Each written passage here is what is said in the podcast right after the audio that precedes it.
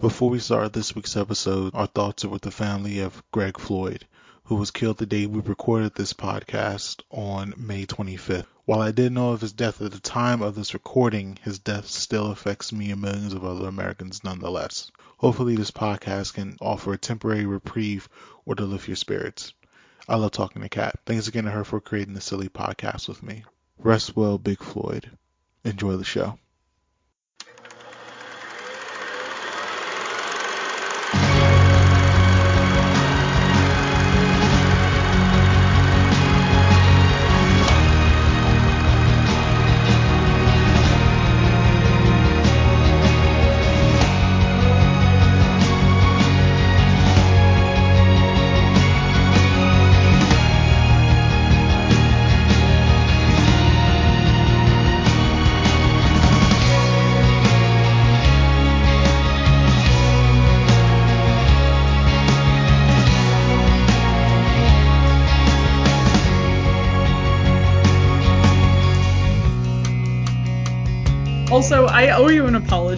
Sorry I made you watch Avatar again. It was an interesting watch to say the least. I think contextually these movies they live in their own era. So kind of thinking about them in the 2020 kind of sense is a bit tricky because if you take the kind of the context of their importance, I mean, and you're left with just the movies, Mm-hmm. it's a it's a really hard sell. like, so I guess it's just a really super generic question, an overarching question about Terminator 2, Titanic, and Avatar. If these movies didn't generate literal billions of dollars, do they actually matter? That's a good that's a good overall question for for this. I think I'm gonna have some some interesting takes. I won't describe them as hot takes because I'm not sure they're hot, but I will say that they are at least solidly recently microwaved takes. Do you have like an overarching take about all three, or do you Uh, just want to go down the line? So I think for me it probably makes sense to go down the line, but I will say that I think that James Cameron has done for special effects what George Lucas hoped to be doing with special effects. I that's actually a really good observation because I think in particular for Terminator 2, like in the moment, like it was really advanced, like it was really ahead of its time, and in a in a way that like on repeated viewings throughout the 90s and even in the early 2000s, the movie still held up. Like It still kind of holds up yeah, it does. Like shockingly, it does. cuz it, it, it was you just know- really out there. You know how Toy Story, like, the reason that they decided to make a movie about toys is because they could only render, like, plastic and metal really well in their 3D modeling? Yeah. That to me is like, he's like, all right, we got the hang of metal. We can we can computer animate things that look metallic. Yeah. So he's liquid metal and he can reform to anything. Got it. Like and that seems to me to be he figured out what worked with what he had and just decided to focus on what worked and use that to tell the story, which I think makes it hold up better. As a visual, uh, as a visual visionary, Cameron is kind of in his own league, but that's what makes him extraordinary. Anything Well- else other than that, it's, it's super questionable. Okay, he's like a. Can we just agree, like right off the bat, that he's. I don't want to say crazy, because that doesn't seem fair, but like he's out there. No, like he's apparently like a tyrant when he makes movies. Like um, Kate Winslet like broke a bone in her elbow when filming Yeah.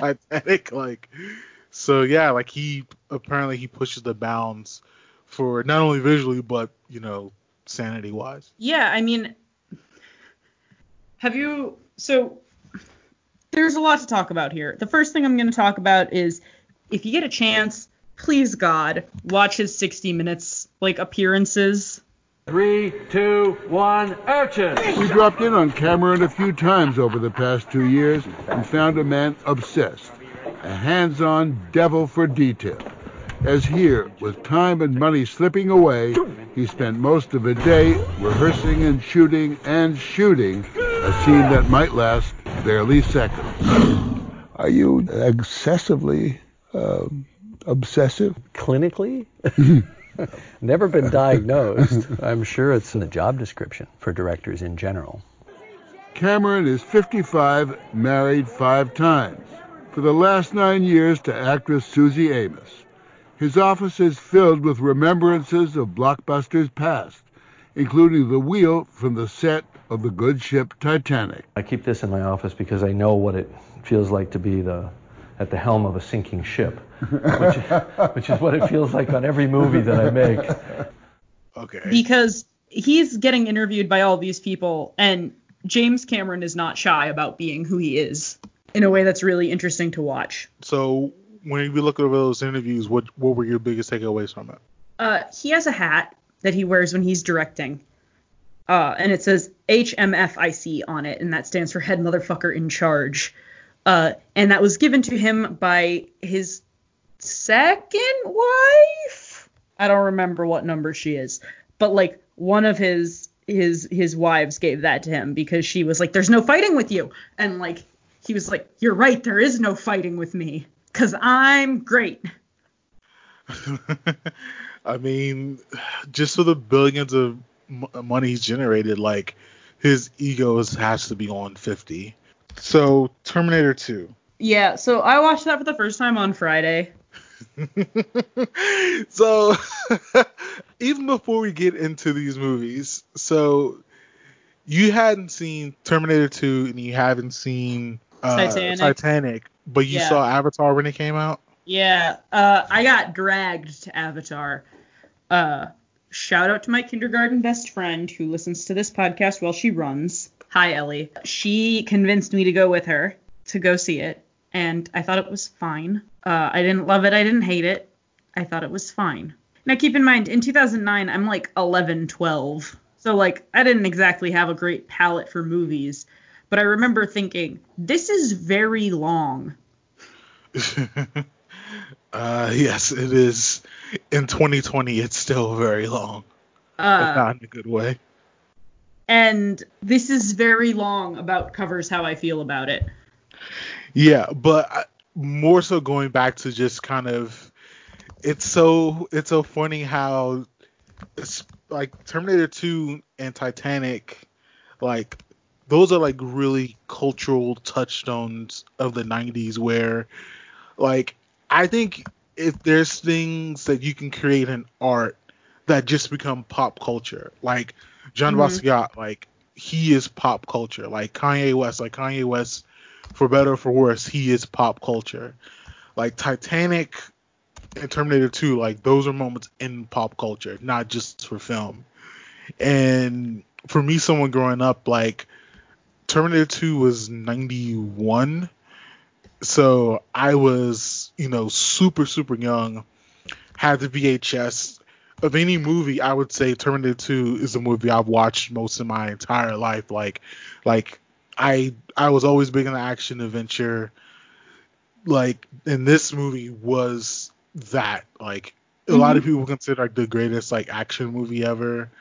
Um, for me personally, I think even for a movie like Total Recall that Arnold's done, I think is more smarter than this. So I would elevate more movies above T2. But T2 was like really everywhere. Like it's it's kind of amazing how like it didn't really other than Arnold, no other career well, Arnold and James Cameron, no other career really benefited from this movie as far as like from the acting in front of the camera side. Like Yeah. Which is like the kid he he never really got into anything like uh the Coblin to Hamilton like no one else like really kind of blew up from this movie which is really strange because this movie was super popular someone other than Arnold just by sheer osmosis should have had some kind of career outside of this but I don't know I guess it's a different story but like this movie was just everywhere. Um, So I don't have any nostalgia for it. yeah, right? that's the thing. Like, like- I, I don't. Yeah, you wouldn't. Like you like I think the reason I'm kind of surprised you never watch it is because even even coming out of the 90s like this is still a pretty popular action movie. Um so I'm kind of surprised like even someone like your dad like he, I'm assuming he never like really kind of talked to you about this movie or like had any He's never seen it. Wow. I told him I told him that I was watching the Terminator movies for the podcast this week, and he just was like, Ugh, "Have fun." So he never even watched the first one. Nope. Wow. I would even say if you're talking just on like a like a movie level beyond achievement, I mean even the first one is probably technically better, but god I damn, I, that's really I surprising. think it's really unfair to compare them. it. No, they're drastically different. They serve different masters, so Yeah, because to me, Terminator One is kind of a slasher movie, yeah, it is. Like it's not kind of. You're right. It is. and Terminator Two is like a road trip movie, fish out of water story that's also a crazy action movie.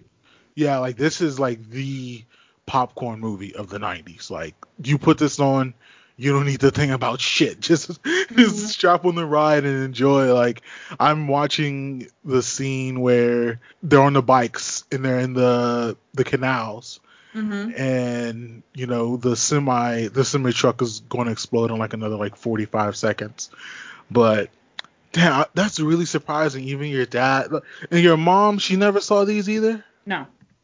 That's super surprising. Are are are they just not into I guess just pop things? I don't know. I think that she was in. Well, first of all, like both of my parents were very career people. I don't know that they made a ton of time for stuff like pop culture stuff.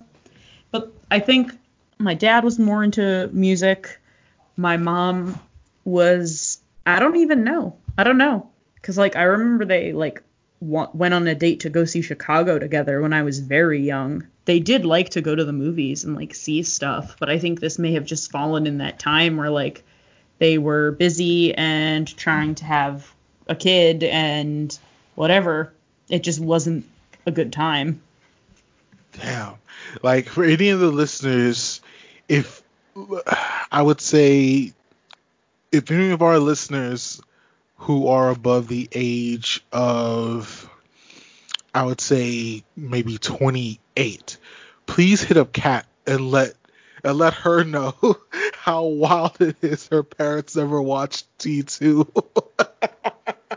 it's not wild in a bad way. It's just it's just really it's really shocking. Like it's not bad in any of imagination, but like that's how that's how much this movie was just everywhere. Like just on the this is like an MTV. Maybe maybe that's why they never kind of caught it because this is definitely when people talk about the MTV generation, like this serves that master.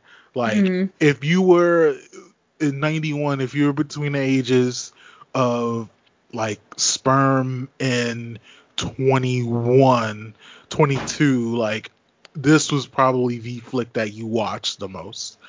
So, you know, if your parents are, you know, professionals trying to have a kid, it would kind of make sense they just kind of never caught it in the moment. But, but yeah, man, like I'm, I'm still kind of shocked. but what about this movie, if anything, other than just sort of the CGI? What about T2 works for you, or, or what doesn't work for you? Honestly, I I uh not to to spoil prematurely, but I gave this four and a half stars on Letterboxd. Oh, okay. Not a lot about this movie didn't work for me. Frankly, I found it meticulously well done. Um, I thought that the action is well choreographed and it is stunningly beautiful. Uh, James Cameron loves some fireballs, and he gets some doozies in this one. I also really love that instead of things being hard to see at night, he puts almost like a blue gel on everything. So it has that really slick, soft future look. Yeah. I love the what T1000. Yep. I think that he is a great character. Watching Todd, the stepdad, get stabbed through the mouth is like my new favorite thing. Um, Somebody get that fucking mutt. I feel like John was a great kid because he felt like a real kid. yeah, there's a real level of vulnerability that, and again, that's why I'm surprised. Like his career didn't do anything after this either. Like the his Hey, level sort of hey. vulnerability is pretty wild in this movie. He did T2 3D at Universal Studios that ran until, you know, 2019 in some or 2018 in some places.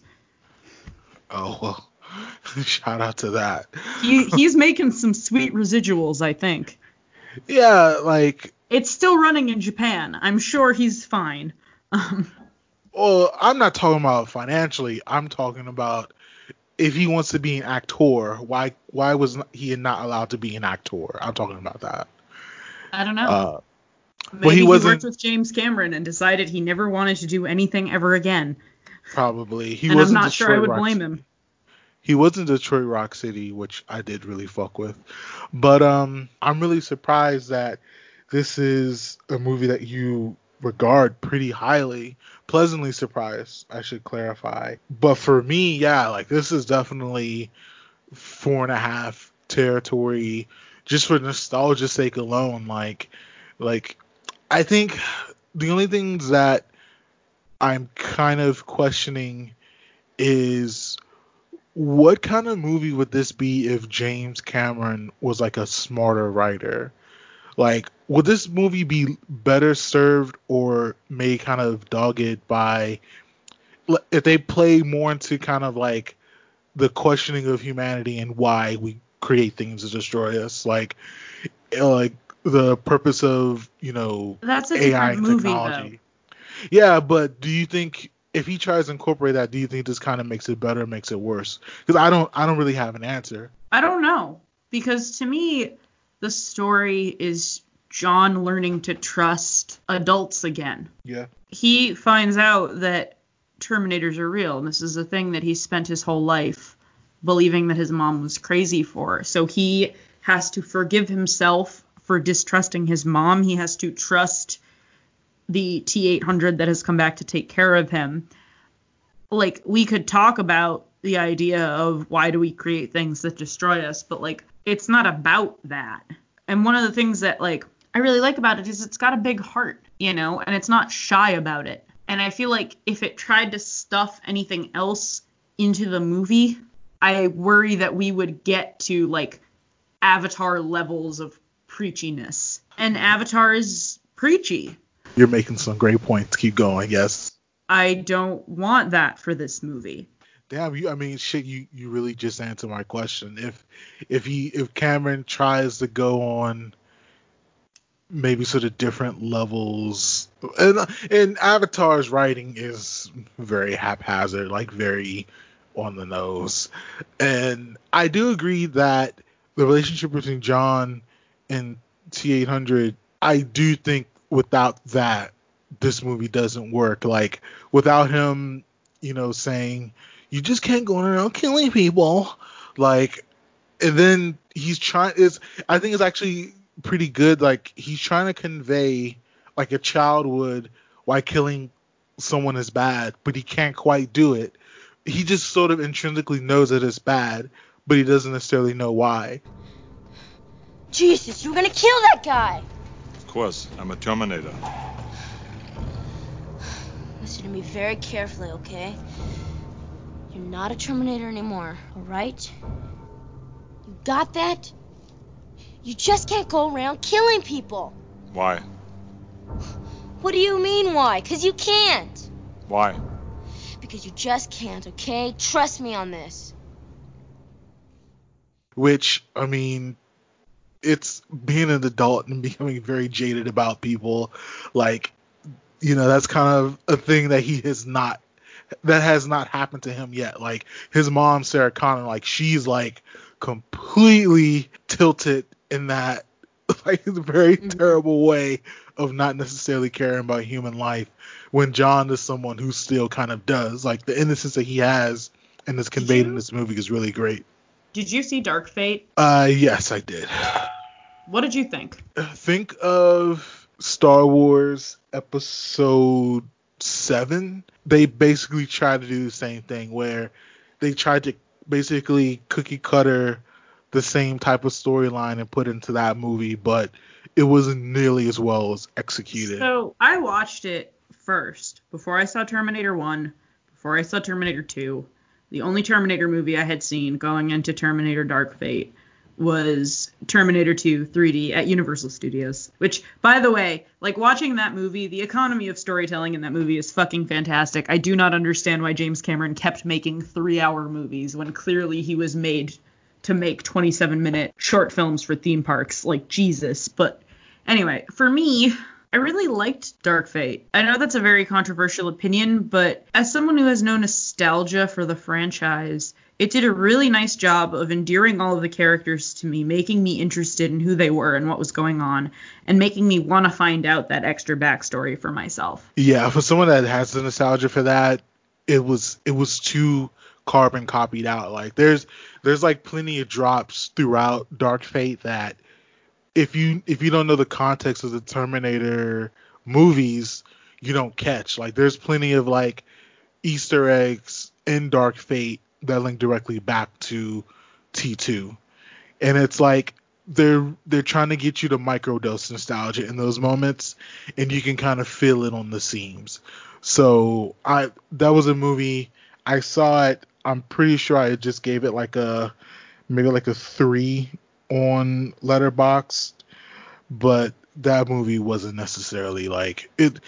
I think I came away from that movie just like was this movie really needed? So that's I guess I can kind of tell you how I felt really about that movie. Yeah, Oh, I gave it a two and a half. I think I might have given it a three and a half. It wasn't a great movie and by any stretch of the imagination, but frankly, I found that there are more moments to me that stuck out in that movie than I thought there would be. again, I think contextually going back to just that concept of I think these movies just in a bubble itself and then watching them just kind of outside of that bubble is going to be two different experiences. And oh, right. is, I forgot I didn't start tracking movies until the first of this year. Also, for context, four and a half is the same score that I give the Grand Budapest Hotel. I only gave the Prestige four. that's not necessarily a knock. I mean, I would say Terminator 2 is a better movie than Prestige. I may have given Prestige a four or four and a half, but I mean, again, that's your that's the context of you. So I think that does matter when you're talking about these movies. But I think even just wrapping up on Dark Fate, like I think maybe if I had never seen Terminator 2 and kind of went with it without the eye of seeing Terminator 3 and then seeing the fourth Terminator movie, just those just being completely bad and feeling like it was going to be kind of like another cash grab. And then for me, just seeing it be like this cookie cutter thing, even they have, you know, women protagonists, it just feel like it was completely the same story as Terminator 2 in my eyes. So I couldn't kind of, I couldn't divorce that. So that's why I'm not really high on it. I keep going back and forth on it, you know. I might try to revisit it now that I've seen two. Do you have any plans on rewatching Terminator 2? Someday? I mean, I I So I did that thing that I do where I rented it for like 3 bucks Yeah, and my 48 hour window has passed. yeah. I would like to watch it again. I don't want to pay for it again. But like if it was on, I would watch it until it was over or have it on in the background while I was doing stuff. I don't know if you have Showtime, but it's supposed to come to Showtime in June. Hell yeah. So you'll have so you'll have the chance to do that. What are your thoughts on Arnold Schwarzenegger? Because As a man or as an actor? well, as an actor, I mean, we you know he's he is a man, so there's a lot of pitfalls just in that in itself. But do you have an opinion on his career? Because if you're like kind of like of the '90s, like your '80s baby coming into the '90s, like Arnold is actually one of the seminal actors of our time, which is really wild to think about. But what are your thoughts on like Arnold's career, or do you even have any like thoughts on his actual acting career?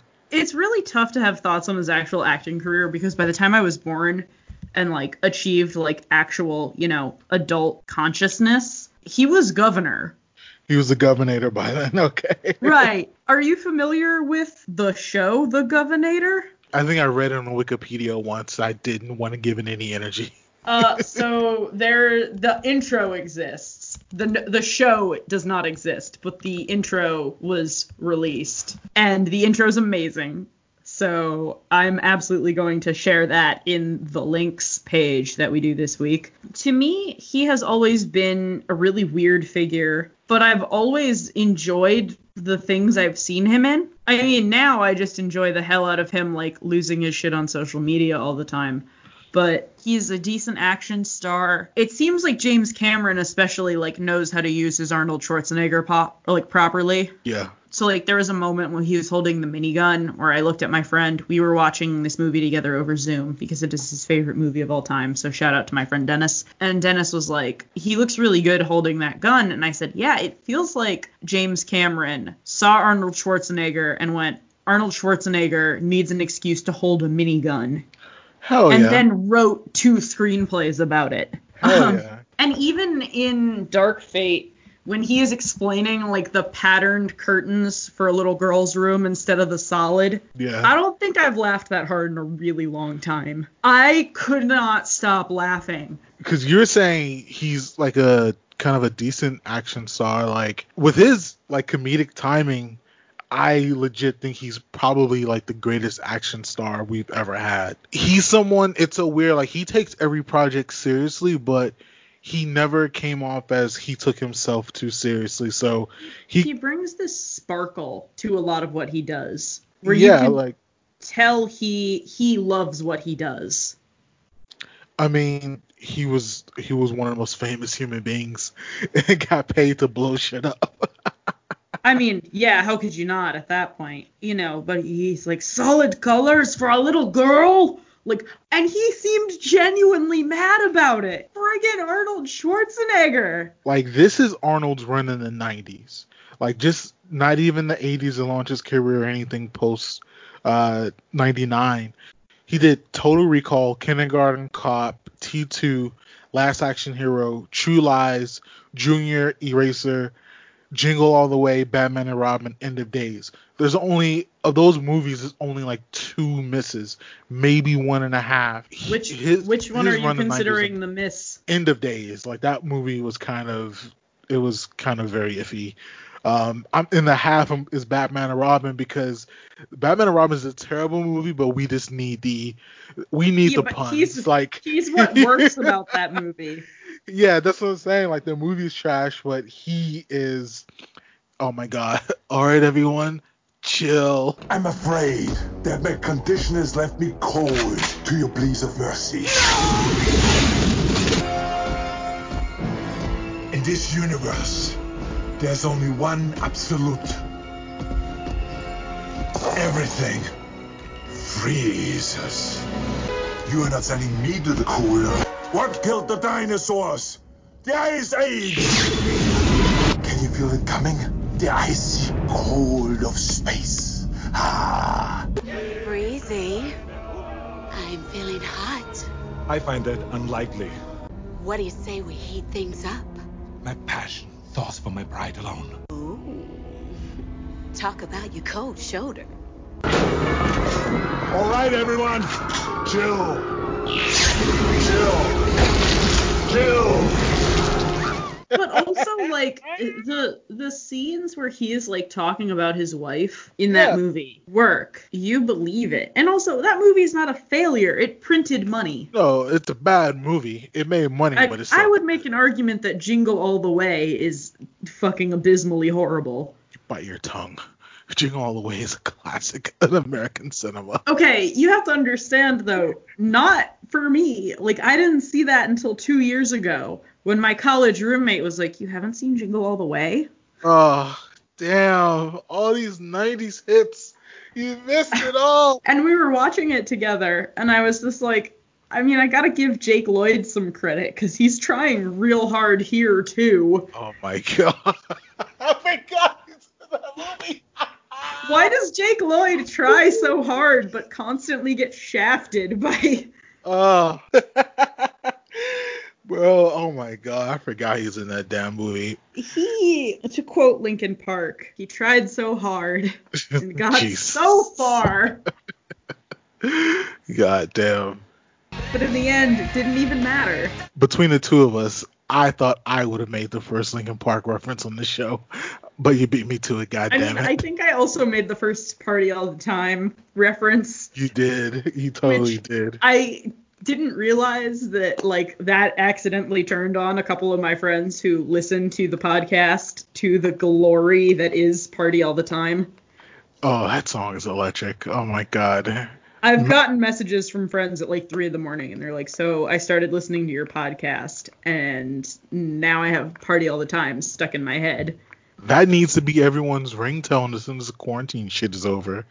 I just want to go to a bar and like hear like eight people get those spam calls at the same time and just hear dun Hell yeah. dun dun dun dun. I also I'm a big fan of the line she lets her hair down, she lets her body down. Yeah. The fuck does that mean? Oh, you know what it means. It means that Eddie Murphy's a sex shaming asshole. Bro, I mean, it was a lot of cocaine fueling those nights, man. Uh, he wrote Proto Hotline Bling, is what he did. Mean, I mean, Eddie Murphy and Rick James are geniuses. I, I don't know what to tell you. I don't know what to tell They you. They wrote Hotline Bling. T2 is good. Everyone should see it. Uh, especially because I feel like a lot of the things that it did are now cliches, but T2 did it so well that I don't mind. So a lot of movies they become cliches, right? They kind of get absorbed into the zeitgeist. And oftentimes they are not. By the time you get to the original, it kind of seems a little like you don't I don't get the hype, you know? Yeah. And I feel like I did not have that experience at all with T2. He It was took so the pop- motorcycle and I was like, yes! And like he, you know, picked up the minigun and I was like, fuck him up. Like I was as into that movie as it is possible for me to be into like a hyper violent action movie where our main character is objectively not even human. Yeah. And the funny thing is, I think if it's a real combination of the CGI being out of this world, it's a combination of Arnold.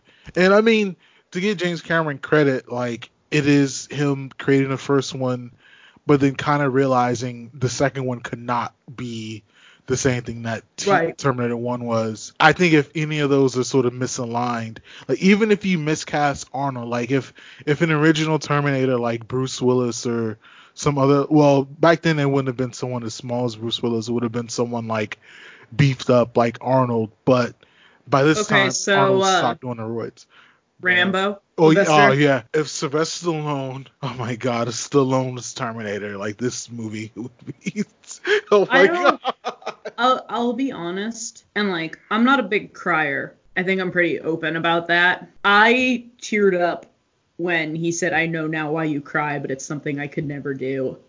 I'm sorry, No! John. I'm sorry. No, it'll be okay. Stay with us. It'll be okay. I have to go away. No, don't do it. Please, don't go. I must go away, John. No! No, wait. Wait, you don't have to do this. Sorry. No, don't do it. Don't go. It has to end here. I order you not to go. I order you not to go. I order you not to go.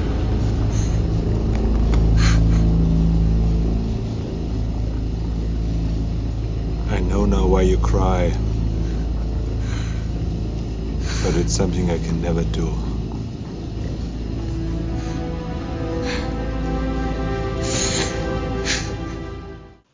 That was pretty strong shit. It doesn't feel out of place in an action movie, but at the same time, like a moment where it's slow and you really feel the impact of it is not what you think of when you think of an action movie. So, one of the things that I really enjoyed about this movie is that it takes time for John and for who, you know, whatever we're supposed to call Arnold. To I mean, I don't call him anything, yeah. to feel like a feel that friendship and that connection and that eventual almost hey do you want to be my dad kind of energy to form, which isn't something you always have time for in a movie where it's like gotta run, gotta make a thing explode, gotta do the thing, gotta like whatever. Yeah, like this is a movie that's even if like I think a writer who wants to get deeper even going back to your point about this movie is about John, if you kind of think about it like a little bit too hard, like this kind of movie is like commentary on what it's like if your fraternal structure is just not there. It drives uh, Linda Hamilton insane. John becomes a delinquent, and he's looking for uh, father figures and other people that are not his his Mhm. kin. So we definitely agree on how the movie itself it kind of hinges on John and their relationship and you know every everyone pulling off this pretty immaculate dance disguised in you know gunfire and explosives. Mm-hmm.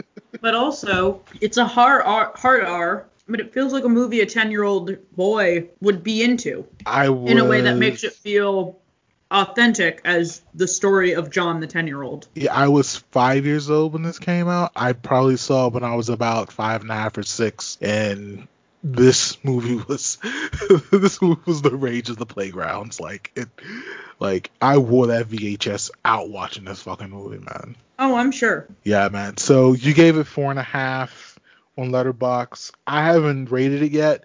Whenever I eventually do my greatest action movies list on Letterboxd, hmm uh, and if you're on Letterboxd, follow me at Showing Mad Love.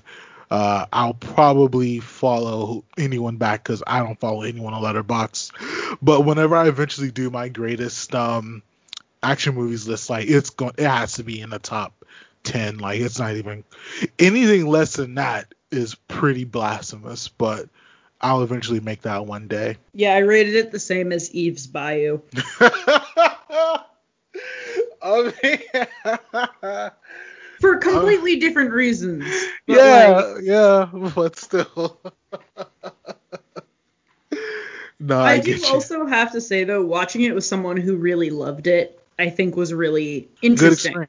Yeah. Yeah. I don't know that it necessarily influenced me a little bit, but being able to like kind of bounce some of the things off of this person who who knew more than I did, Yeah. I really appreciated. When I started watching this movie, I streamed it, but it was in a it was in a foreign language screen with subtitles. I I could still hear these I can still hear these people voices like I'm watching it on mute right now and I know like the scrapes, I know the music, like I know like what it Mm. sounds like when they throw the metal on the concrete. So basically I'm at the point now where they're escaping the hospital, they're in the police car, and then the T1000, he has his hooks and he's on the Mhm. cop car. Yep. Swipes the back window. I know exactly what that sounds like. I'll have that sound embedded in my brain for like the rest of my life. One so thing that I think in all of the movies, you know, in in Terminator, in Avatar, in Titanic, I really noticed it in Titanic, but I think across the board, James Cameron's meticulousness includes sound. oh yeah, this is a THX movie. Yeah. No, but I mean like even in kind of things that we take for granted, you know, the noise that the T1000's blade makes when it goes through Todd's mouth and the milk Yeah. whoever James Cameron works with as a Foley artist, you know, who kind of makes those sounds, is an amazing artist. And I really was noticing how some of these things sounded. I'm serious. Yeah, it was a THX movie, so they get their shit off when they have this. But no, I agree. Like this movie's everything about this movie is basically what you want a an action movie. Now, to ask the question, I guess to wrap it up on this movie, beyond its ability to draw money, this movie should exist, right? Oh, absolutely. So I think that it takes a lot of tropes that are traditional in action movies and really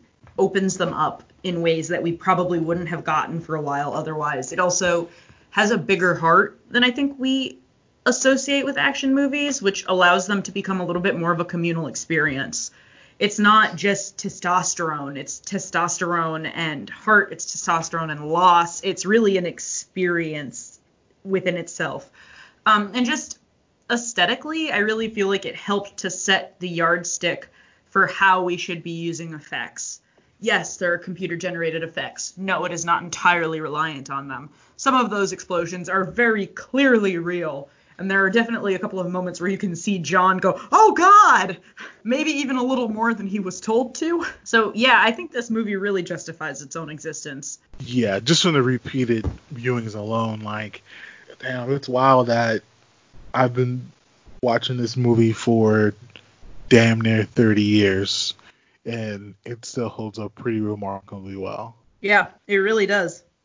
My daddy's podcast is called Hyphenation. It's the world's greatest podcast. Barack Obama approved. On Hyphenation, my daddy talks about all kinds of cool things. And sometimes I'm on the podcast too. Sometimes he has his friend Marcus on. Sometimes he stays up really late and he's tired the next day. But it's worth it. But he loves this podcast and I love his podcast. So I really want you to listen to Hyphenation so daddy doesn't get sad. He really doesn't get sad though because he has me. Alright, please listen to Hyphenation. Thanks y'all. I love the podcast, so please, please, please try to join. But if you know him. Perfect. Thank you. Can we hear it now? Now, a movie we need to really question if it should exist or not. Titanic. I think I probably would have loved this movie if I hadn't spent the last 20 or so years of my life being told it was the best movie ever and that I was missing out. Who told you that? Pretty much every like friend I've had in middle school was like, "You haven't seen Titanic? It's like the best movie ever." To the point where now here I am. I watch it as the CBS Sunday night movie. Yeah. All four hours and 16 minutes of it. And I guess it was fine. I guess it was fine. I mean, man, that movie. Again, that is a movie that lived in time. That may be one of the movies where, along with Avatar, which we'll eventually get to, but Titanic was a real moment that you kind of had to be there. Like, like you had to sort of get the the two VHS tapes of it. Like, you had to get kind of caught up in Celine Dion. You had to get caught up even in the CGI. Now, unlike Terminator 2, the CGI watching on 2020 TVs, like you can kind of see the seams now, but back then, like the CGI It's was still- pretty good. I still think it's pretty good. Yeah, in the in the moment, it was really jaw dropping to see what they pulled off, and even now, like I kind of have a more, I don't want to say cynical, but it really kind of hit me. I think there's something I always envisioned then and thought about then, but maybe not really. But now I watch it and it's like, oh, this is how these people died. And even sort of reading about like basically once you hit the water, you were pretty much dead. The fact that this movie is PG-13 is frankly horrifying to me. Yeah, like there's a there's a lot of bodies that are got in this movie. like, Like, watching this movie on CBS. Let me let me just run you through what they edited out real quick. They edited out the nipples in the picture of Kate Winslet Jesus. In the sketch. Yeah. And they edited out the one about I don't know, 2 second shot of her just naked. Well, they had to. Well, yeah. Here's what they kept in. All of the bodies, every single one. Uh, the sounds they made when they hit different things and were different degrees of frozen. Yeah. They kept that extended sequence of that boat that went back, having to literally push cold Yeah. bodies aside. Yeah. What? Like, yeah. See- seeing frozen Um, babies is not what you want on a Sunday afternoon. and like to me, one of the the highlights of this movie to me is the horror that I felt in the last what hour and change. Yeah. Because after they bone, that's when it really happens. Right. And I will give James Cameron this. I felt horror. Yeah. First of all, you see just a shitload of dead bodies. They say 1,500 people hit the water. Yeah. And obviously, you don't see every single one. But like when she says they only were able to save six people, I was like, I'm amazed they got six. Basically. For whatever reason, I decided to kind of read the facts on it or whatever. Mm-hmm. So they only pulled out in real life. They only pulled out five people, and they they grossly had not enough boats. They Yes. they underfilled boats for most part, Yep. and all these people just got clapped for, and it wasn't even their fault. they so poor. basically, The the just abject catastrophe of this Yeah. James Cameron captured in a way that I can only describe as masterful. Yeah. Truly. Because you see and hear a body hit a railing, and that makes a different noise than the body hitting one of the things that's kind of in the middle of the deck. Then the different noise from the body hitting a chair.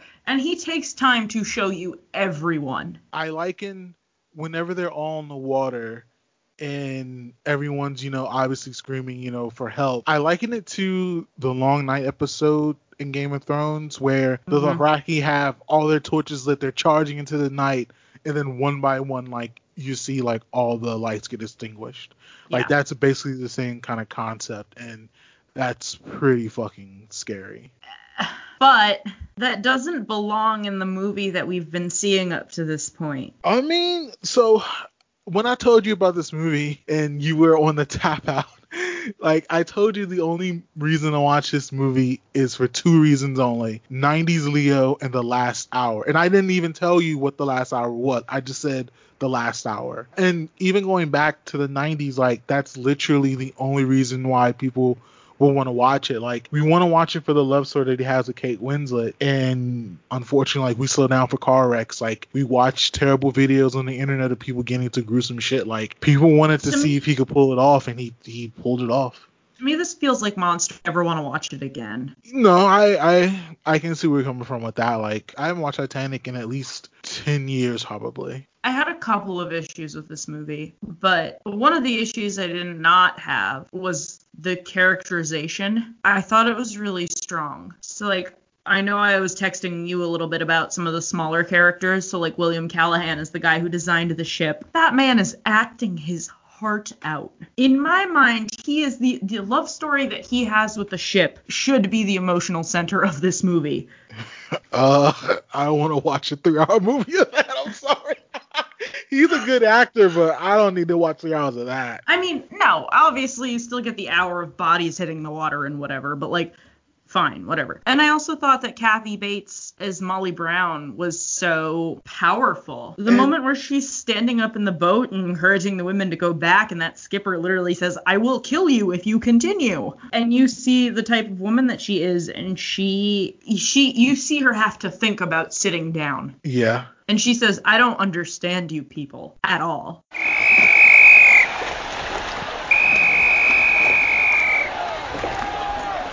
Return the boats!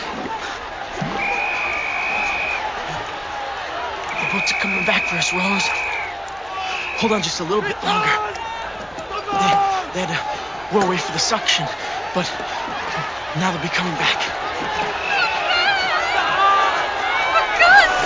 Please! Help us!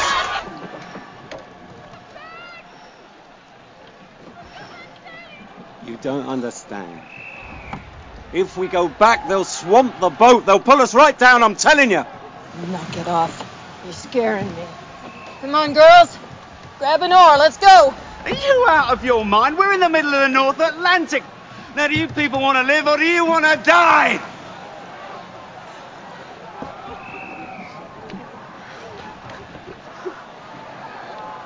I don't understand a one of you. What's the matter with you? It's your men out there. There's plenty of room for more. And there'll be one less on this boat. If you don't shut that hole in your face.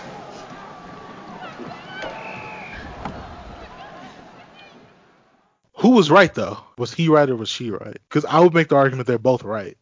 I think they are both right, but I, I would make the argument that he has more blood on her hands or on his hands than she does because realistically they needed more space and that boat that was able to consolidate, you know, by moving their half full boat onto a different half full boat and then having a full boat to search for people, that was Yeah. possible. And if they hadn't wasted so long thinking about it, Yeah, and and there's actually a part that they the a deleted part that they cut out where, and even in real life this happened. Like there was another ship that was there was a ship that was close enough to actually see the flares and Yeah. they didn't respond. Right. It's blown everyone's hands, but I mean it was a it was a disaster that Mm-hmm. I don't even know if you could argue if it even really could have been avoided, but it happened and mad people A disaster of that scale with steam travel would have happened eventually. I guess the real question to ask about Titanic, this is, you know, Leonardo DiCaprio at his hunkiest and dreamiest. I Get- don't think that at all. Well, no, I'm talking about just in the zeitgeist of that moment. Like the movie was so popular and he was so popular in it. That is a big reason why the movie made money for not I wouldn't I wouldn't even just say, you know, young girls seeing the movie, but in a in a like a teen bop kind of sense, like this is the movie of that generation. So, like I was saying, like T2 is like the MTV generation movie. Like this is the movie when it came out that middle schoolers and high schoolers like gravitated towards really, really heavily. And you know, people can make a kind of assumption that it was all girls. Like no, it was all men. Like Mhm. people like Kate Winslet is arguably as beautiful as Leo, and Yes. she's beautiful in this movie. And so their relationship in the movie, you, you can buy it pretty heavily that they're into each other, especially the younger you are. I think that their relationship, and then also coupled with the action that James Cameron brings to the table, those are the biggest reasons that you come to Titanic. Because you know eventually Yeah. you see on the movie posters, it's Winslet, DiCaprio, and the ship. So you know you're gonna get the love story, but at some point they're gonna show you how the ship sank. I mean, and so that was the biggest reason for people coming there at the time. inherently the title is Chekhov's gun. You know, you call if you call your movie Murder, you assume a murder is going to happen. You know, if you call your movie Titanic, you eventually assume the Titanic thing is going to happen. I'll be honest though, I feel like James Cameron was like, "All right, all right, so guys, I want to make a romance movie. I also want to make a horror movie about Titanic, and I also want to make a movie about rediscovering Titanic later." Great. Oh, it, okay, cool. It, was the other way around. He wanted he wanted the shipwreck movie, and the only way he could get it done is if you made it a romance movie. I'm not surprised because the romance is the worst written shit I've ever. Like I. Woo! Okay, so I need Ro- to. Romeo and Juliet on Titanic. I guess that's how it was pitched. I gotta. I gotta shout out to my friend Greg. He's a sweetheart.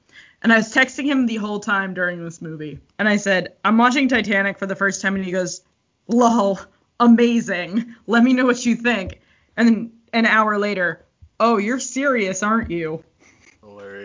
Hilarious. And then I said, yeah. And he said, uh, there's a reason that this movie won 11 Academy Awards, but wasn't even nominated for Best Screenplay. It won Best Picture though, but It's it's get what you're very poorly written, and the dialogue is horrible.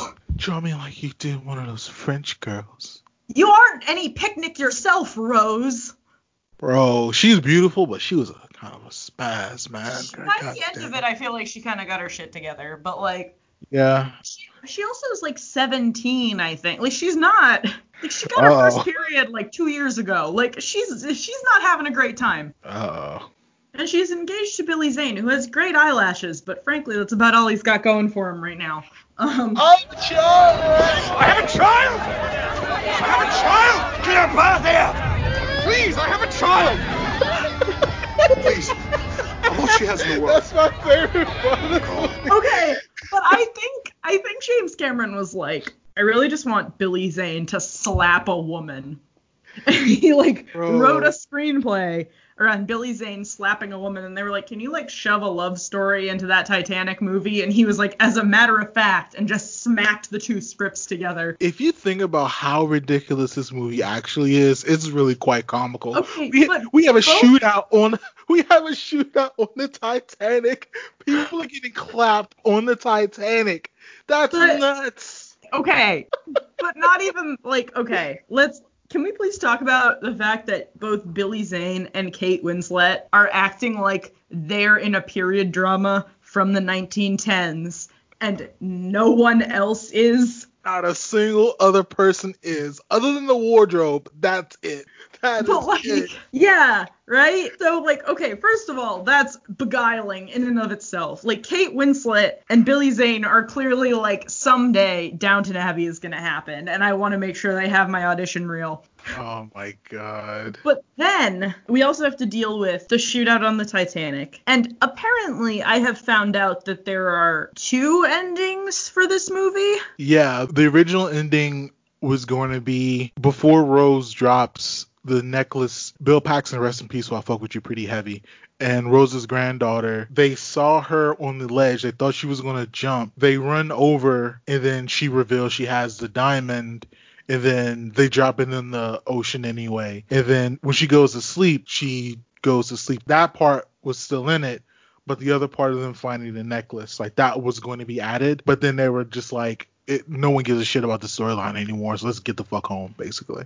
Okay, so the version that I saw, she throws the necklace in, and then you see her like walking back towards, I guess, her cabin. Like I don't know. I guess they're staying on the boat. Yeah, she's on the where boat. she Yeah. conveniently brought all of her family photos. Very vain roses. They slow pan over like every photo of her. Yeah, of her, not no one else. No one just else. her. Big, Uh, but- big Instagram kind of vibes going But on. But also, most of those photos are styled in the in the style of the 50s. Yeah. Which means that would have been a solid 40 years after everything that happened. So she Did- would not look like that. But okay, great. Um, including the including the model of the airplane. But whatever. so. And then, as she breathes her last breath, the slide whistle from My Heart Will Go On comes in. Oh yeah. And then, because there's like still five more minutes of movie after that. Um. Oh yeah, when they do the Yep. the fantastic going back into the ship part. But only with the people who died on the ship. Well, I would give that kind of a pass because I think he's trying to, in that moment, he's trying to pay homage and Okay, respect to those people. The fact that they are welcoming her like home to me feels like it's trying to imply that some part of her, probably a large part of her, died on that ship. Yeah. But considering that she went on to have a life, her little old granddaughter that she lived with brought her here. The fact that it it completely negates the fact that she like had a different life. And that to me felt very shallow because I thought the point was like she did learn to love again and she was able to move on and she always had that first lost love that broke her heart, but like she her heart went on. Whereas by having that be the ending, it was like, well, her heart went on, but just so she could eventually, out of a promise to a dead boy, that she would eventually like they they would fuck in heaven. Damn, you're going kind of hard. Okay, but like if there if it just literally all I'm asking for, if you're giving me like a three hour and ten minute movie, fine. You know what, Jim, I'll deal with it. But like, give me one conversation where she says, like, you know, I loved your grandfather, but like he was my first love. like give me something so at least the family that she left has something because the whole movie is like well i was in love with this boy and he tragically died so i guess i you know made do with my family. Oh, it completely no, no, I negates think- everything else that happens in the movie.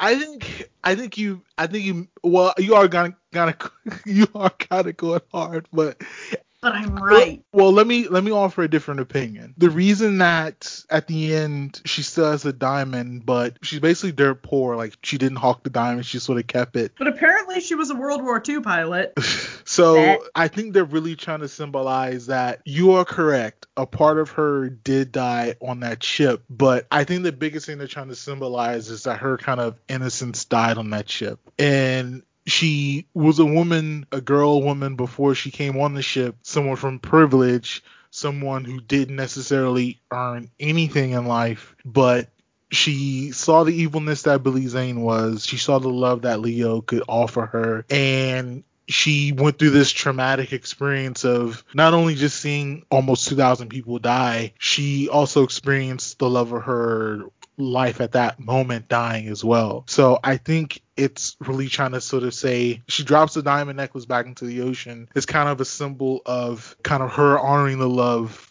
to Leo, but then they go back into that, you know, fantastic staircase scene just to kind of pay homage. Even though these people died, I guess we're trying to still respect them in some way. I don't know. I'm saying it out loud and it sounds kind of fishy, so maybe you're right. maybe you're right. Well, because I text a couple of my friends who often accuse me of going being too hard on movies. Like I'm trying to convince them of my opinions on JJ Abrams and it's not going very well. But they today said like, well, these characters clearly deserve the credit because they died. And I was like, okay, but like, where is the guy who actually went back for people? Shouldn't he be in that scene too? If we're trying to like go for people who like put their put their lives at risk, like risked literally dying. It, it mean, just didn't seemed like die, a very no, he didn't, but like he was willing to basically get swamped by people if there were that many people left to try and help. I mean, he got a lot Where's- of face time. where's- yeah, and then he got the role as Mr. Fantastic in 2004. Great. That's the same actor, by the way. I did look that up. Ioan Gruffudd deserved more good roles, and I'm sorry that this happened to him. Um, but also, to quote the Phantom Gourmet, that boy is a dish worth driving to, and I would eat him with a spork, politely, with his consent, of course. But it just seemed like a really arbitrary cutoff to just pick the people who died, because like the captain is directly responsible for this. He's on and the like bridge he, yeah, but he like directly is like he knew. No, And well, and then at the end of the movie, he like gets like a moment where they like zoom in on him like clapping for them kissing, and I was like, this is your fault. but no, it, no. I to blame him is really kind of pretty strong, Cat. Well, Okay, one, the, he he wasn't narrative to blames him. He's Well, like, no, we have to go faster than them. He gets the ice warning, and he's like, fuck it, it's fine. I mean, 'Cause- okay. Because William Callahan, who goes down with the ship that he designed, was like, I did not design it to be the fastest. Why do you keep calling him Will Callahan? That's, That's not, the actor's name. I don't remember his not. character's name. that's yes, not it his is. name. His name is like Victor or some shit. Hold on. Is it? It might be Victor Callahan.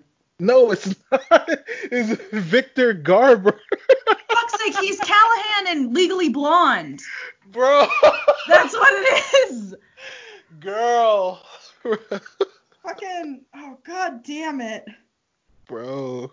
I yeah okay. He's Callahan in Legally Blonde is what it is. Victor Garber, motherfucker, take me out back and shoot me like old Yeller. Jesus Christ. Cat, I think you I think you are kind of going hard at, at on this one, man. If I just say on face value alone, if I just say on face value, the only reason they went back into the ship was to honor the people that perished. Just on face value itself, yes or no, do you buy that? I buy it, but I also feel like someone who is as meticulous and specific as James Cameron is smarter than that. Is he? It Because- feels uh, lazy to me. Damn, a, a tribute to the dead feels lazy to you. Not not as an idea, but in execution. All right, okay. Cat, cat, come on now. Like I said, I do think even just you're not joking. When I say kind of going hard, I legit think it was just a really kind of surface level. We're gonna just go back one more time to pay homage to these people, and then that's it. If you're gonna pay lip service, make it consistent with the rest of your narrative. That's all I ask. I invested four hours and 18 minutes of my life into this bullshit. I mean, again, like I think that's the kind of a problem that Cameron has as far as like between these three movies, the best relationship he has is between a boy and a, a robot. Yeah. So that's that is a problem that Cameron has. Damn, she hated the tribute to dead people. Okay, but God, like, this is great. This is great. I'm I'm laughing because it's it's a ball talking to you. I love you, Cat. By the way. I love you too, Mark. I'm trying to figure out how to phrase this, right? Because I don't know James Cameron. I've never met James Cameron. It's not like James Cameron and I hang out. Yeah. We don't get coffee on Thursdays or whatever. Like, you know, we don't we don't have any relationship. But I feel like James Cameron is like, I am going to present this as like the great tragedy, right? It is Romeo and Juliet, but instead of just Romeo and Juliet dying, the whole fucking all of Verona dies. And then it gives it this very weird saccharine ending, and I get it being a tribute, I guess, but the addition of Rose doesn't add anything. To me, like it felt like they were like, okay, this is like this is what it's gonna be, right? And I was like, I, I guess. It was such a weird note on which to end it because only part of her died on that ship. The girl died. The woman emerged. Okay, but then that makes like everything else like completely negates everything else because like then the death of 1,500 people like lowball Yeah. lowball 1,500 people is what it took for her to become a woman. Um, All right, I just got a period and groped on the subway, okay? Like it did not take the death of 1,500 people for me to become a woman. I mean, but that's that is the fault of men writing women. So That's I guess that might be my problem here. I was just watching the movie and I was like, who is this for?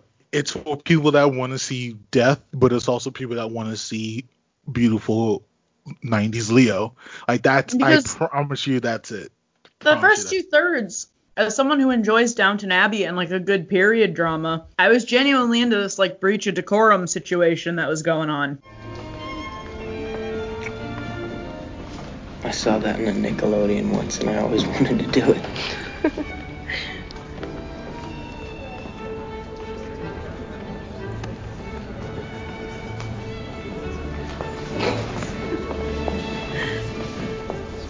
I'll see you at dinner. Darling, surely you remember Mr. Dawson? Dawson. That's amazing. You could almost pass for a gentleman. Almost. It's extraordinary. And as someone who likes a good like action thriller kind of, you know, like I really enjoyed um Chernobyl on HBO, for instance. Oh, Chernobyl's fucking fantastic. Chernobyl's great. who the last third of this movie and this first two thirds of this movie, like they don't hang out, they don't go to the same parties. Yeah, they're building the class structure. Yeah. Why is the first two thirds of this movie for like sad middle school girls, Because and the last third of this movie for conspiracy theorists? because you have to sell the movie to Hollywood. And I think that's I think that's what James Cameron is like. Between these three movies, these movies have generated nearly five and a half billion dollars of revenue. You go to James Cameron because you want money. Which Like- is obscene, by the way. It is. It and and that's and that's just ticket revenue. That doesn't count merchandising, rentals, Knowing nothing. that, I feel a little like, oh, I feel a little like dirty. Like I don't like that. Hey, capitalism. I mean that's well, I mean that's a whole other issue, but also uh, he acts in Titanic. He's one of the dancers in the steerage scene. Oh, shout out to the weak ass dance moves. Uh, shout out to steerage. I don't even, I can't even spell that. So like I, like I was saying, when I said like he he wanted to do a shipwreck movie first and then build the love around it after, it, like that's not that wasn't like a joke. Like that's how he wanted to do this movie. And so for him to have the kind of the faulty points of you know building this relationship in a matter of three or four days, he kind of had to take leaps. And to get the money back on the movie, which in the time people thought it was going to be a massive failure because of how expensive it was. It was like, two hundred million dollars. yeah, like that's not even by today's standard, that's pretty decent money. But like I said, like they had to figure out how to get the money back somehow. And Right. so like they needed Leo But- on that cover.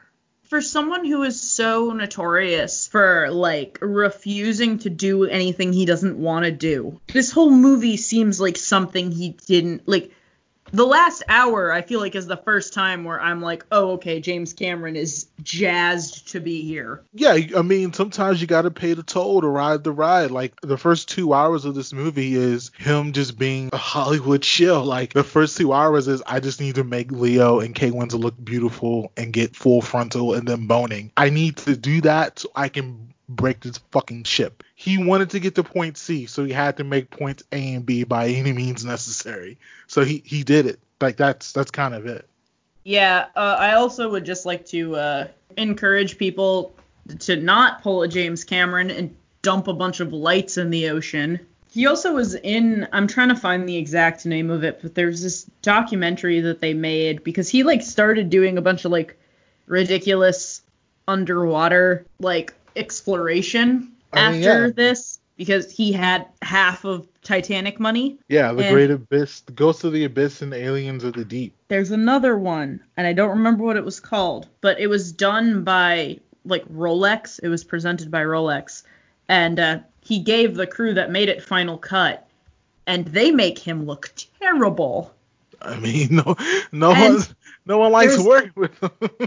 There's an interview with his wife where she's like, "Well, I would prefer that he was, you know, on home at home on land with his family, but if this is what he has to do to to feel accomplished, I mean, I guess I can't complain." And I'm like, "Please complain. I want a movie about you complaining, lady. Like, yeah. make make your life a documentary. Monetize this shit. I want to know." I mean, you wanted the TMZ-ness. That's all you wanted. I mean, I would love to know what it's like trying to live with James Cameron. I mean, Like, do you think he he cares like as much about like the way his movies turns out? Like, do you think he cares like? Do you think he looks at his son and goes, "Your bow tie isn't tied right for 1912 high society"? Like, I gotta know. to wrap it up on Titanic, so to wrap up Titanic, outside of just the money that it generated, does this movie need to be made? Uh, Hey, whoa. uh, I mean, who are you asking? Are you asking like Catherine, who encourages pioneering and like how films are made, or are you asking like Catherine, person who had to sit through four hours and 16 minutes with the CBS commercial interruptions, or three hours and 15 minutes normal person? I am asking the woman who watched this movie from beginning to end. That's the only caveat I have. So in Cat in Cat's opinion, does this movie need to be made? If it did, it needed to get a better screenwriter. Cat, this is a yes or no question. I am terrified of answering this because I just got called blasphemous for not having seen it until now. I know I offer to fight the fanboys and the DMs a lot, but I'm really afraid of the fangirls. They'll rip my eyeballs out while I sleep. I mean, you can't be afraid of people. Like- Okay. All right. Let me. Let, I'm gonna go out on a limb. Cat, do you want me to say it for you? No, don't worry. I adjusted my bra straps. I'm fine. This movie does not need to exist. Now, ladies, gentlemen, non binary compatriots, before you come to my house, torches ablazing, let's have a quick chat. Aesthetically, this movie is beautiful. The costume design and the set design for this is absolutely stunning. And I will be honest, I cheered when the atrium ceiling gave up and I got to watch water pour through it because I had been waiting two and a half hours for that at that point. In a in the larger, more abstract sense, I know, I know, Leonardo DiCaprio. Ah, but he looks much better in Catch Me If You Can. He doesn't look like he's literally 14. So, you know, hey. But also, ladies, if you were thirsting after him when he was in Titanic, you're probably too old for him anyway. He doesn't like to date women older than 24. The things I think this movie did, and I'm glad that it did, and I wish it, you know, I'm happy it did. I love Kate Winslet. I'm glad that she got to do things. I'm glad that Kathy Bates got to do a thing. I'm glad that Victor Garber, not William Callahan, comma, his character in Legally Blonde, period, got to do some things. But as a three hour monolith of culture in the year I was born, I do not think that this needed to exist. All right. Catherine Chinetti giving the hot takes on golf radio. I guess my last thoughts on Titanic. I kind of like sort of bookmark things. Like I can watch this movie and I obviously I was of the time, so I do know the Titanic like fever that swept America. And I mean in in the world basically. But there's nothing really to extrapolate from this movie other than the the grisly death of how these people got got like I mean they they even explained it in the first like 15 minute the 15 minute mark of the movie where you just see the 3D model of what happened. Yeah. In I actuality, honestly- that's all you kind of need. Like you don't need to see also you know, frozen babies. I really wanted more from like Team Present Day. I really liked I liked Team Present Day. I liked the older woman they had to play Rose. Yeah, she was nice. She was cool. To me, I thought that woman. I just wanted a little more from her. I mean, she was telling the story. And So, also so we, we saw we saw a little bit from her in the beginning. We saw a little bit from her in the beginning in the middle. And then we saw her die. yeah, good old Rose. Good old Rose. It's been 84 years. Anyway, that's my story. I'm glad I've served my useful purpose. And, uh, hmm, anyway, uh, I'm just gonna drop this necklace in the ocean and and return to my spiritual home, the sunken Titanic. Yeah. I mean, shit, man. Like, 90s Leo was pretty. Well, so yeah, 93 Mhm. What's Eating Gilbert Grape, 95 Basketball Diaries, and 95 Quick and the Dead, 96 Romeo and Juliet, uh, 96 Marvin's Room, and 97 Titanic.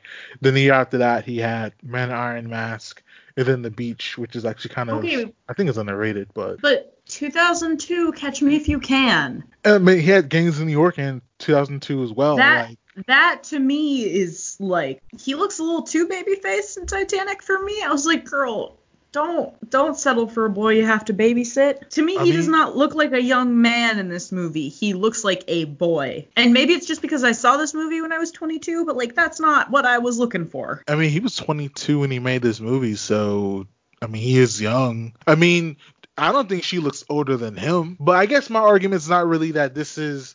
I'm not saying this is like apex his actual talent. I'm just saying like when this came out, this is like he was he was. Leo Leo Teen Heartthrob. Throw that shit on the cover of Tiger Beat or whatever the fuck it's called. No, I get that. Yeah, But it doesn't do anything for me. I'm not jazzed. and that's fine, Kat. I promise you that's fine. Even though you think it's not fine, it's fine. I worry about some of the female friends that I have that listen to this podcast. I mean, if you guys want to come on here and defend the greatness that is Titanic, please hit Cat up, and then maybe we can get you on to Maybe defend. don't hit Cat up. Cat has no patience for Titanic and does not want to talk about it anymore. Bro, I have a child. Please, I'm all she has left in the world. Bro, oh my God, I have a child. That's the, that's how I sum up Titanic. I have a child. Billy Zane. I have a child. There's at Billy least one woman also who has a towel wrapped in a towel and is like, my baby. Oh, she has the American Sniper baby, the very obviously fake baby. I mean, you can't have real babies out there shooting. I guess James Cameron has some kind of heart, I guess. I mean, yeah, but couldn't they have just used the model of the dead baby that they used later instead of literally wrapping a towel in another towel? I mean, You already had the prop made, yo. already had the prop made, yo. It's like sound advice or whatever. It's like comics, conventions, and cosplay or whatever. It's like ladies' night or whatever. It's like wrestling or whatever. It's like parenting or whatever. It's like anime or whatever. It's like spiritual warfare or whatever. It's like great friends, awesome people coming around doing what we do best or whatever. You should watch, listen, and follow or whatever. It's like a podcast or whatever.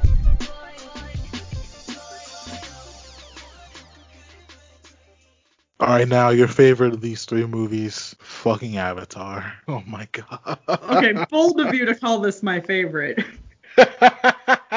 oh, so it's not your favorite, huh? Okay. I don't know if I liked this or Titanic less, honestly. Well, this is going to be a really long episode, isn't it? Yeah, well, I don't want to talk about Much about like Avatar. James Cameron's films. I don't want to talk about Avatar very long at all, to be quite frank. Like this movie is way too much and too little at the same time. Okay. So, for me personally, one of the things that I, I would just like to continue to give Cameron an accolade for is that, like, I think aesthetically, this movie still kind of holds up. I mean, it's yeah, a lot of neon colors and, and But, like, the animation doesn't look shitty. Yeah. Like, it doesn't look great, but, like, he picked such an offbeat style for these creatures that, like, they don't look bad. yeah, I mean, they all right. I don't want I to mean, say anything. I don't. I don't think. I don't think they're hot or anything, but like I know some Yeah. people do, and that's their business. I mean, you know, we don't necro shame, we don't avatar shame, I guess. We I necro shame a little. We don't Navi shame though. Okay. No, no Navi shame in this house. You stick your ponytail into whatever you want. You know, the moment I rolled my eyes super hard was at the very end when the uh, toy soldier guy is fighting the dude, and he's like, "You traded on your race." Hey, Sully. How's it feel to betray your own race? You think you're one of them? Time to wake up. like, oh my god. Uh, you want to know the best thing ever? Yeah, you do. Of course I do. So that guy, whose name I don't remember, but like you know, generic Navy man McGee is the Darth Vader of the Avatar series and is going to be the next four movies. Are they resurrecting him? Yeah, baby. Oh my god. They're Jeez. making him half robot. Jesus Christ. I'm not watching these other Avatar I hope movies. I don't hope you know that uh, I plan to not watch an Avatar movie until Avatar 5: Rise of the Seed Bearer. Oh. So I'm gonna watch one and then I'm gonna watch five with none of the incidental three movies. Mm. Do you think we'll still have this podcast in 10 years? Uh, it's supposed to come out in 2024, so we just gotta hold on for four. Hold on, the fifth one? Yeah. Are you sure? So it's uh let's see, 2021 for the next one, 2022 for the next one. Oh, I'm sorry, it's gonna be 2026. Oh my god, they're just Well, because the thing is, like, they're trying to like Lord of the Rings it, and they're recording all of them and making all of them at the same time. Bro, this is so not needed, man. Oh my god. This is so, not needed. I feel really bad because I feel like Sam Worthington has like has he made anything that's good? I mean, Because I feel like he's been okay in some things I've seen him in, but then I was really, really thinking about it and uh, I couldn't come up with anything. I feel like he's trying really hard and he's really excited clearly to be in this movie because this is like his first like really really big role i feel like also i mean he was in terminator salvation Barf. he played macbeth in a version of macbeth Barf. hey macbeth's an alright character at least it gives you a good action reel usually I'm looking at this filmography. He looks like Barf. He's not good in this movie. There's no, no, but he tries really hard, and he makes me feel bad for him as Sam Worthington, and not for him as Jake Sully. Jake Sully. Like, Uh, oh yes, I did just had to scroll down to make sure I had that correct. Oh my god. to be honest, because I watched part of this movie and I got bored, and I started just doing a full face of makeup and reorganizing my lingerie chest and cleaning my bedroom, and then I realized there was still an hour and 40 minutes left in this movie. I mean, this movie's not good, man. This is not good. Like, I remember the first time I saw this, I was in a movie theater in New York City, and I ended up getting into a, a Facebook message conversation with this girl who I was like interested in at the time. Mhm. Like that conversation, it was even spicy, but that conversation was way better than this fucking movie. Like this movie was just not good. It just wasn't. I will say that I am not upset that the world exists because I think that the world of Pandora lends itself very well to three to five minute long theme park attractions. Um, are you going to these theme parks though?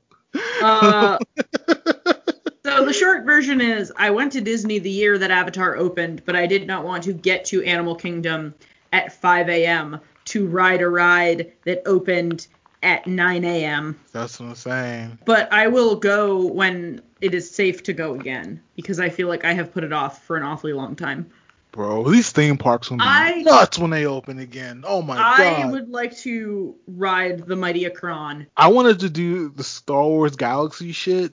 Yeah. I'm not. It's not gonna be possible for like another like two years, man. Yeah, oh, absolutely not. Uh, but that said, hey, we should plan a trip in 2022. I'm not doing no Avatar shit, girl. I'll drop you off at a different part of the park. Jesus. I see you in like four days. You're gonna come back. You, you're Well, gonna yeah, be but here's the thing. You're gonna get Avatar. You're gonna come back like one of the Navi. No, I'm gonna I'm gonna go first thing in the morning, ride the Mighty Akron, and then go live the rest of my life because I have no desire to ride the boat ride through generic Pandoraville with no payoff at the end. I've shown you the payoff. It's that creepy, creepy puppet lady. oh my god, that shit was terrible. That shit. And I don't wanna I don't wanna hang out with the creepy puppet lady. I'm all good. Yeah. Ugh, I'm acting all demure, like I don't know her name. She's the shaman of songs. I'm sad you know her name. I also know the meaning of her song. Jesus. It's fine. Also, Sivako means rise to the challenge. I'm embarrassed by how much of the Navi language I remembered from my first watching of Avatar, actually. And how do you not you you know all this culture? You don't like the movie. You gotta explain that. I don't know. Jeez. Sometimes it's that simple. I think that the original pieces of the language I picked up from the film because it came out when I was 11, 12. 2009. So, Yeah. So, you know what else I was doing when I was 12? Teaching myself Elvish from The Lord of the Rings because I had no friends and was garbage. Nerd alert. So, yes, I did call my friends Skxawng until last year. In the Navi language, skxawng means moron. Yes, Kat used language from Avatar to disrespect her nearest and dearest friends. This is why she's the greatest. Oh my god, bro. Not actually, but like, Nah, it if you'd took too long. bro, if you'd called me a skxawng, I don't know what the fuck I would do. oh man, that's fucking funny. Uh, but then the theme park opened, and as someone who's always been interested in themed entertainment design, I feel like I was just interested in it as like that a, a themed entertainment experience. So I didn't really care for Avatar, but at the time it was the most high tech, most immersive thing that existed in that field. so the only other than generating money, the purpose of this movie is just to get to the theme park for you. Yeah, Like, and I mean eventually Avatar 5 colon Rise of the Seed Bearer. Oh my but God. like That sounds like a, a, a dick slinger. See, I bear the seeds. and I mean I bless the rains down in Africa. So hey, um Oh my god. yeah, god. no, the whole the whole thing seems like a mistake, but This I whole am movie was a mistake. I'm fascinated by the fact that this movie that is not that good is somehow breeding like five sequels, a beautiful like theme park land where apparently you sit on a ride vehicle and can feel the frickin' mighty Akron breathing between your legs. Uh, shout out to Mike Carlson of Podcast The Ride because I consistently refer to them as the mighty Akron because of him. I don't have a good answer for you, but I feel like I've heard enough probably enough podcasts that ride honestly where they talk about it that i'm like mm, let me just do like a little research and let me just do a little research and let me just do like a little like and it just kind of turned into like let me do a little research about the theme park thing. Let me do a little research about the theme park thing. And then i was like oh did you know that like navi do this as a customary greeting? And i was like where the fuck did that come from? But like it was just something i had internalized in reading these blog posts about like the how they chose to scale the the Hallelujah Mountains. This this really sounds like Star Wars building to me, which I'm not anti. Like I'm I think obviously Avatar the movie is trash, but I think if I think if there's actual world building going on that people are doing, I think I can I can not think I know I can understand why that's kind of interesting to people. But also I feel like Pandora, the world of Avatar, walked so Star Wars Galaxy's Edge could run. Okay. And like as someone who like when I grow up, I would love nothing more than to design theme parks. Understanding that is kind of important. Okay. I can, Uh, I but can anyway, the feel you on movie's bad. No good, very bad. Don't do it. Very Um, bad. apparently it's like fun if you drop acid, but like even then I don't think it's that fun because there's like a lot of violence in it. Yeah.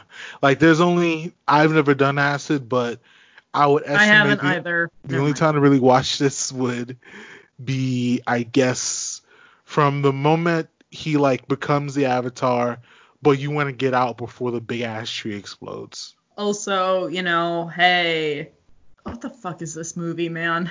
Bro. Like the the existence of this movie is just to get money. Like that's that's the long and short of it. I feel like James Cameron was like, I want to make a fantasy movie, but I don't want to deal with costumes. Also, I want to make it an environmental fable.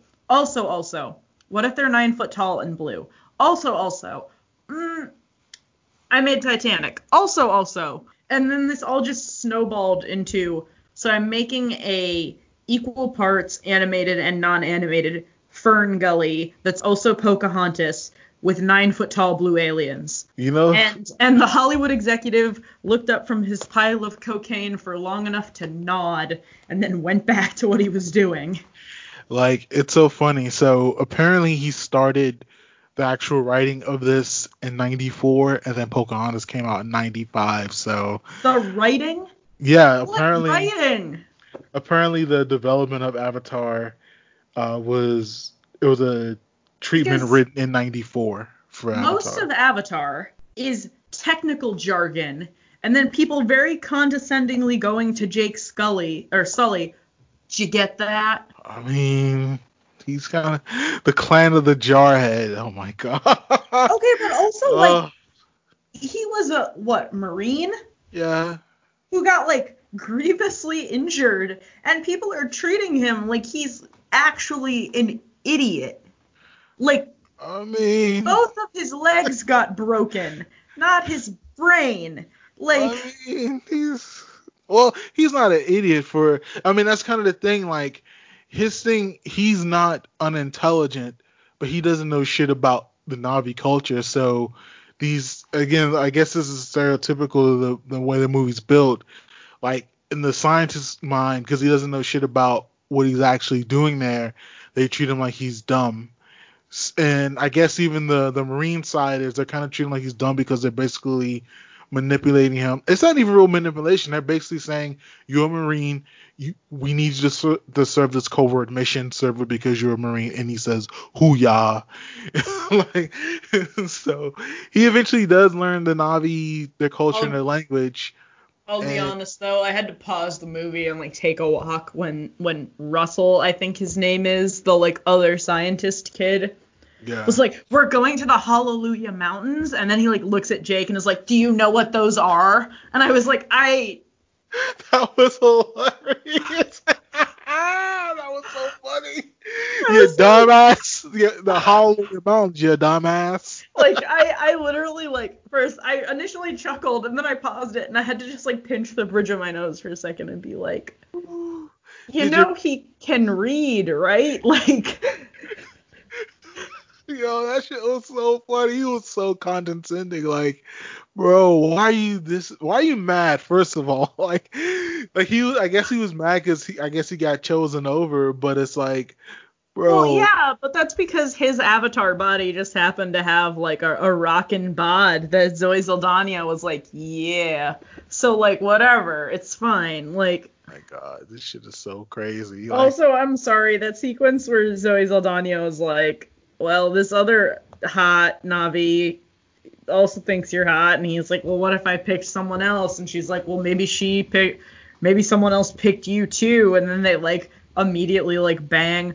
In my mind, that scene is set to the the Aerosmith love song from Armageddon. Jesus. I don't know why, but every time I mean, it was written like it, so it makes sense. Every time I see that sequence, and that has been true since I was a little, like a little girl, like 12 years old, I was just like, ah, the Armageddon song should go here. Why isn't the Armageddon song here? I don't want to close my eyes. I don't want to fall asleep. Like it. This movie was cheesy enough for that. Honestly, I feel like it would have been a little better if it had a, at least a little bit of a self-aware edge to it. I mean, it's it's not self-aware. Like, I mean, heck, if we wanted to make fun of Armageddon, throw in "Tell Me What It Takes to Let You Go," because at least that contains the seminal lyric, "Girl, before I met you, I was F-I-N-E fine." at least we could have had that. I, and there's nothing gonna save this movie, man. Like, there's the uh, only thing I would have saved this movie was a a better a better script, But better instead, actors. we wound That's- up with with Skxawng and a Duolingo course to the Na'vi language. It's so funny. and a theme park land where you can get a tiny a tiny little banshee to sit on your shoulder for seventy nine ninety nine plus tax. Yeah, like it's it's too many things that needed to save this movie. So I guess we'll we'll wrap it up on that, man. Like this this movie is just not worth saving at all. I'm guessing. I think it is though. Like I think it could be a really solid like hour forty to two hours action thriller for kids about the environment and overcoming prejudice. But that's not what it's trying to be. That's not what it wants to be at all. But that's what it's trying to do. Yeah, But for adults. it does not succeed. But it's just so stuntedly written. yeah, it's just not what you want, man. The the graphics aside, like this movie just is not what you want, man. I I would I would like to go see Pandora in Florida because if nothing else, I bet it's pretty. I would like to touch some shrinking mushrooms until a large angry creature comes after me. Like I'm not I'm not busy these days. No one's busy these days. So, you know, hey, I could think of a worse way to kill a couple hours. Uh, unless you want to add something to end the show, I don't. Because where we ended, we basically we were Right. shitting on Avatar. Unless you want to have like a different ending than that, I don't know if another ending is needed really. I hope James Cameron makes other things besides the four upcoming Avatar sequels, but I'll be honest, that seems unlikely. Uh, so I wish him all good things with his hot nine foot tall blue people, and I hope that he is able to tell better and more subtly nuanced stories with them. Maybe that will make it. Who knows? Yeah, I mean, uh, that's like the last intelligent thing I've got left in me after watching all these fucking movies. Oh man. Find Kat at Kat Chinetti on Twitter, Twitch, and Instagram. Find Marcus at Show and Mad Love on Twitter and Instagram. S H O I N M A D L O V. Please join our Facebook group at We Should Do This Again Sometime and follow us on Twitter at Kat K A T and Mark M A R C. Read us at catseesmovies.tumblr.com and the Mark Rob T H E M A R C R O B dot wordpress.com. Be sure to tip your waitress at Catherine Chinetti on Venmo. This podcast is executive produced by Kellen Conley and Eric Greenlee under Hyphen Podcast Group in conjunction with It's Like a Podcast or whatever. Thanks again for listening. We should do this again sometime.